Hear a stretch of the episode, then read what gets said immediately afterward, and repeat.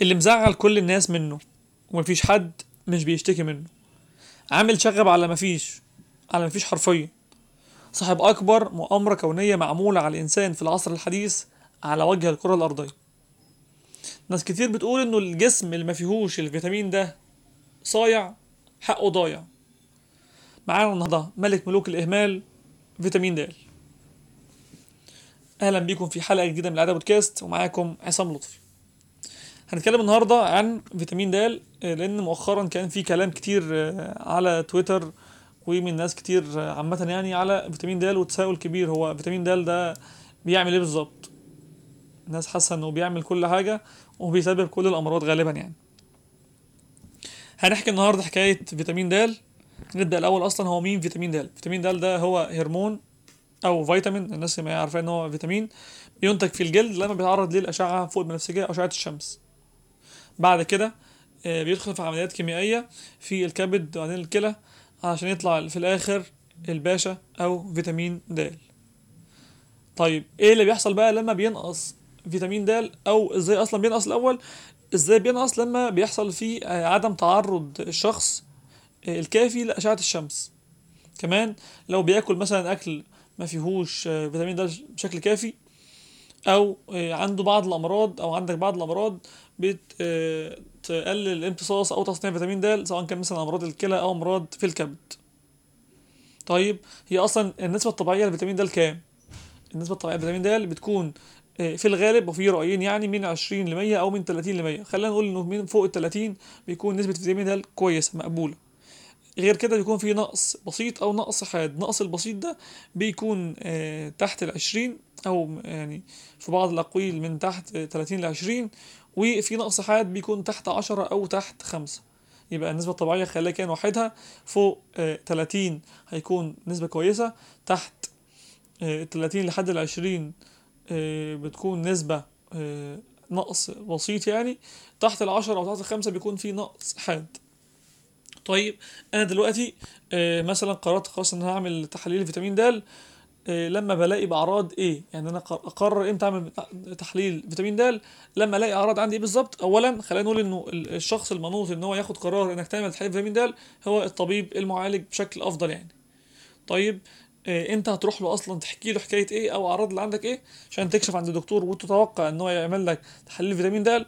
عندنا مثلث مشهور في الأول كده، إنه لما بنشوفها او بنلاقي الاعراض دي بنشك بشكل يعني كبير انه الشخص ده عنده نقص فيتامين دال. المثلث ده احد اضلاعه الاولانيه هو انه في الام في العضلات وفي المفاصل وفي العظام. 70% من الناس اللي بتشتكي انه عندها الم في العضلات والمفاصل والعظام مع بعض بيكون غالبا السبب بتاع ده هو نقص فيتامين دال. الضلع الثاني بتاع المثلث هو انه لو في شخص عنده ارهاق او اجهاد مستمر موجود عنده باستمرار يعني، فغالبا ممكن يكون السبب الإجهاد والإغراق المستمر ده أحد أسبابه هو نقص فيتامين دال. الضلع الثالث إنه في شخص بيكون عنده في تكرار لنزلات البرد باستمرار، جهاز المناعة بيكون خارج نطاق الخدمة خالص وبيجيله برد ما بيخلصش. يبقى تاني عندنا 3 أضلاع لأشهر الحاجات اللي ممكن تكون مصاحبة لنقص فيتامين دال: ألم العضلات والعظام والمفاصل. الحاجة التانية هو في إرهاق وإجهاد مستمر، بروح مشوار نص ساعة أرجع أنام 16 ساعة، طبعا احنا بنهزر. الحاجة التالتة هو يكون في تكرار لنزلات البرد باستمرار. طيب في بعض الحاجات برضو ممكن تكون موجودة مع نقص فيتامين دال، من أهمها هو عدم انتظام مستويات السكر في الدم. طيب إزاي ده بيحصل؟ بيحصل يا سيدي لانه نقص فيتامين دال بيأثر على خلايا بيتا. خلايا بيتا دي هي الخلايا اللي مسؤولة عن افراز الانسولين في الجسم، والانسولين ده بطبيعة الحال زي ما احنا عارفين انه هو المسؤول على تنظيم السكر في الدم. طيب لو انا عندي مثلا يعني مريض ما قبل السكري، او هو عارف ان هو في مرحلة ما قبل السكر وهو عنده نقص فيتامين دال، فتقريبا كده لما بيحصل نقص فيتامين دال أكنك أثرت على الإنسولين، لأن أنت نقص فيتامين دال ده بيأثر على الخلايا بيتا اللي بدورها ما بيكونش فيها انتظام في إفراز الإنسولين، وممكن الشخص ده يحصل عنده لخبطة في بعض الشيء في مستويات السكر. فلو هو كان مريض ما قبل السكري وعنده نقص فيتامين دال ده هيحصل إنه ممكن يصاب بالسكر في وقت أسرع من الطبيعي. فانا مثلا كنت والدتي عندها يعني شاكين ان هي ممكن تكون بري دايابيتك او ما قبل السكري. رحنا كشفنا الدكتور اول تحليل طلبه ان هو طلب فيتامين دال عشان بس يطمن انه نسبته كويسه وما يكونش عامل مساعد في ان هي تروح تنتقل لمرحله السكر في وقت اسرع. دي الحاجه الرابعه النهارده في اعراض نقص فيتامين دال. الحاجه الخامسه معانا مثلا تاخر في التئام الجروح. لو انت شخص بتعور كتير فملاحظ انه الجرح بيلتئم ببطء، ممكن تكون دي برضو مع باقي الصوره او الدائره او المثلث الثاني برضو تدعم ان احنا عندنا نقص فيتامين دال. مثلا اكتئاب بيوجد موجود عندك باستمرار، تساقط الشعر مع عند بعض البنات، وفي تكرار الالتهابات الجلديه او الحبوب. زي ما قلنا دي حكاية نقص فيتامين دال. حكايته قلنا مثلث آلام في العضلات والمفاصل والعضلات، تاني حاجة إرهاق وجهاد مستمر، الحاجة الثالثة تكرار نزلات البرد باستمرار، معاه طيب حاجات أقل شيوعا شوية زي عدم انتظام مستويات السكر في الدم، عنا تأخر في التئام الجروح، اكتئاب، تساقط الشعر، ووجود التهابات وحبوب موجودة عنده باستمرار. طيب أنا دلوقتي شخص عندي الأعراض دي أو يعني سمعت الأعراض دي كده وحسيت ان انا عندي مثلا منها 3 أو 4 موجودين عندي اغلب الوقت. طيب ايه الحاجات اللي انا ممكن اعتمد عليها بشكل طبيعي مصادر طبيعيه ممكن ترفع لي مستوى فيتامين دال في جسمي؟ اول حاجه طبعا زي ما قلنا تعرض الشمس بشكل كبير، مثلا من ربع نص ساعه او ثلث ساعه الصبح بدري يفضل طبعا.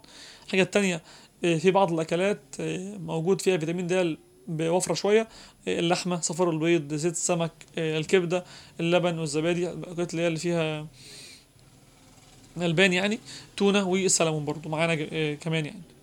طيب في برضو نقطة مهمة نقولها دلوقتي إنه الأكلات دي يعتمد عليها لو في نقص بسيط في مستوى فيتامين دال في الجسم، إنما لو في نقص حاد فمش هنقدر نرفع بالأكلات دي فيتامين دال للقدر الطبيعي أو القدر المطلوب، لأنه يعني الأكلات دي أيا كان فيها برضو نسبة بسيطة حتى يعني مش طبيعي إن ترفع الفيتامين دال مثلا من 5 ل 30، لا متوقعش ده، لا هي ممكن تكون عامل مساعد إنها مش حل للمشكلة بشكل أساسي. إنما حل المشكلة إيه؟ حل المشكلة إنه لو أنت شكيت خلاص عندك الأعراض دي تروح بس تطمن مع الدكتور، إنه الدكتور برضو ممكن يكون عنده بعض الحاجات التانية ممكن تكون في دماغه ممكن تسبب الأعراض دي، بس نطمن إنه خلاص الدكتور شاف الأعراض اللي عند حضرتك، سمعها منك، شك في فيتامين دال، طلبناه، هيطلب حاجتين، أول حاجة العلاج الدوائي، تاني حاجة ممكن يكون معانا عامل مساعد بعض الأكلات ونصايح. الأكلات والنصايح دي معروفة خلاص قلناها، إنما مش هقدر أقول الوصفات الطبية أو الجرعات، لأنه برضو كتابة الحاجات دي بتكون أفضل إنك ترجع فيها للطبيب المعالج.